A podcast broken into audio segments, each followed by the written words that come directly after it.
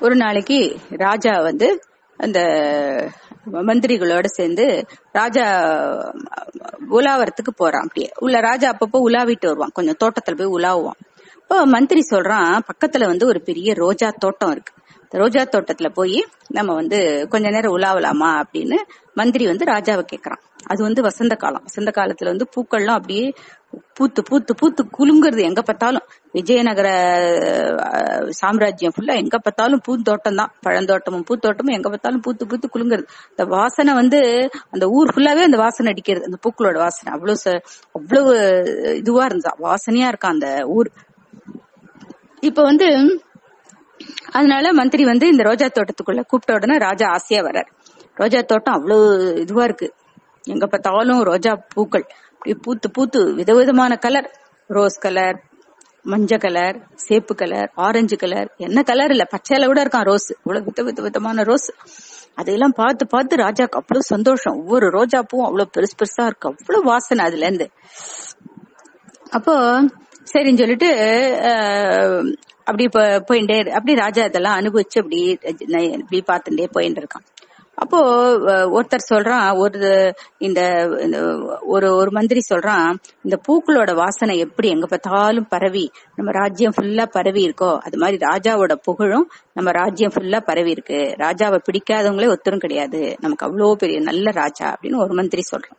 இன்னொரு மந்திரி சொல்றான் அவரோட புகழ் மட்டுமா பரவி இருக்கு அவரோட வீரமும் எங்கும் ப- பரவி இருக்கு. நாடு ஃபுல்லா அவரோட வீரம் பரவி இருக்கு. நாடு மட்டும் இல்ல இந்தியா ஃபுல்லா பரவி இருக்கு. அதனால எல்லா தேசத்து ராஜாக்களும் பயப்படுறாங்க. நம்ம கிருஷ்ணதேவராயரோட சண்டை பிடிக்கணும்னு பயப்படுறாங்க அப்படின்னு ஒருத்தன் சொல்றான். இன்னொருத்த வந்து அவரோட பக்தி எங்க பார்த்தாலும் பரவி இருக்குங்கிறான். இன்னொருத்த வந்து அவரோட கலா ரசனை எங்க பார்த்தாலும் பரவி இருக்குங்கிறான். அப்படி எல்லாம் ஆள் ஆளுக்கு சொல்றாங்க. ராஜாக்கு ரொம்ப சந்தோஷம். அதெல்லாம் கேட்க கேட்க ராஜாக்கு அவ்வளவு சந்தோஷமா இருக்கு. தெனாலி மட்டும் ஒன்னும் சொல்லலையேன்னு ராஜாக்கு உறுத்தல். ஏ தெனாலி பார்த்து கேக்குறாரு. என்ன தெனாலி எல்லாரும் எல்லாரும் ஏதோ சொல்றாங்களே நீ மட்டும் ஒன்னும் சொல்லாம இருக்கியே அப்படின்னு.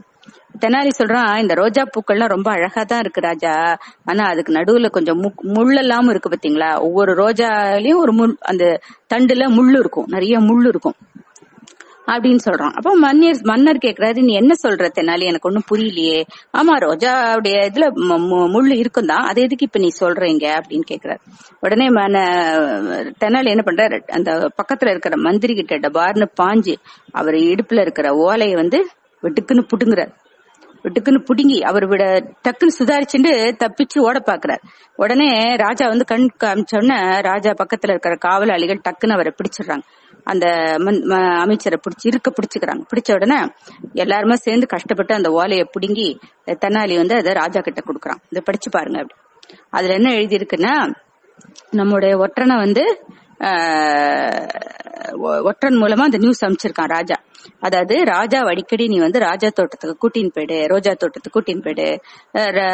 அரசருக்கு வந்து அந்த தோட்டம் ரொம்ப ரொம்ப பிடிக்கும். அந்த அப்படியே அந்த மனத்துலயும் அந்த வாசனை வருதுலயும் அந்த வாசனைலயும் அந்த அழகுலயும் ராஜா ரசிச்சுன்னு இருப்பான். அப்ப கொஞ்சம் கொஞ்சமா அவனுக்கு அங்க ஒரு பங்களா இருக்கு ராஜாக்கு அந்த ரோஜா தோட்டத்துக்குள்ள பங்களா. அந்த பங்களாலேயே ராஜாவை நீ கொஞ்ச நாளைக்கு வச்சுக்கோ.